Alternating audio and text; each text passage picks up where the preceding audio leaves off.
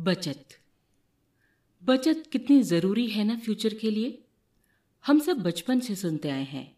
पानी बचाओ, पेड़ बचाओ, बिजली बचाओ, पैसे बचाओ। पैसे?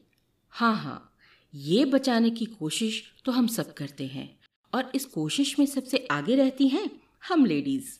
और सेविंग का बेस्ट एम बेस्ट टूल जो हमारे पास है, वो है बार्गेनिंग। कैसे दिए भैया? ठीक ठीक लगा लो। दो का क्या लगेगा? ये हमारे डे टू डे लाइफ में यूज़ होने वाले पेट वर्ड्स हैं।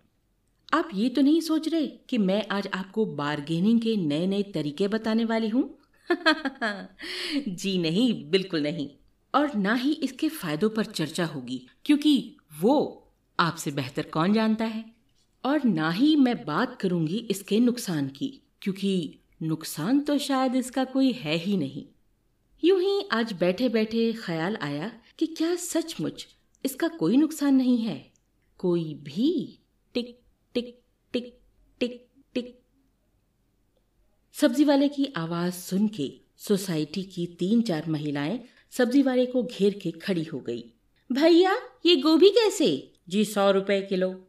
शिमला, अस्सी रुपए किलो। टमाटर, बीस का पाव। अरे भैया, बहुत महँगा बता रहे हो। ठीक ठीक लगाओ और सब दे दो। जी क्या करें? पीछे से ही महँगा आ रहा है। चलिए, पाँच रुपए कम दे देना। पाँच रुपए की बचत सोचते ही मेरे चेहरे पर खुशी आ गई और जल्दी जल्दी मैंने सब्ज़ी ली। आप सब भी यही करते हैं ना? आखिर बूंद बूंद से ही तो सागर भरता है। पैसे देते हुए मेरी नज़र अचानक सब्ज़ी वाले की चप्पल पर पड़ी। टूटी हुई थी। एक सेफ्टी पिन से अटका रखी थी उसने। मेरी नज़र थोड़ी ऊपर उठी तो देखा उसके कुर्ते का कोना भी फटा हुआ था। गर्मी से गर्दन पर घमौरियाँ भी निकली हुई थी। पैसे देते देते मेरे हाथ अचानक से रुक गए। अगर हम उसे पाँच रुपए या दस रुपए कम ना दें तो शायद कल उसके पैरों में नई चप्पल हो। अपनी शर्ट सिलवा सकेगा वो। घमौरियों के लिए कोई कूल कूल टेल्क खरीद सकेगा। कल रात मेहमान आए थे हमारे घर पर। खाना होटल से मंगवाया था। पैंतीस रुपए की एक रोटी, पर किसी ने उफ भी नहीं किया। कई सौ का बिल देने के बाद डिलीवरी बॉय को टिप भी दी गई। अगर इतनी ही दरिया दिली, हम सब्ज़ी वाले, फल वाले, अखबार वाले, कबाड़ी वाले या और छोटे छोटे वेंडर्स के प्रति दिखाएँ तो शायद वो भी तीन टाइम भर पेट खाना खाएँ। शायद उनके बच्चे भी अच्छे स्कूलों में पढ़ सकें।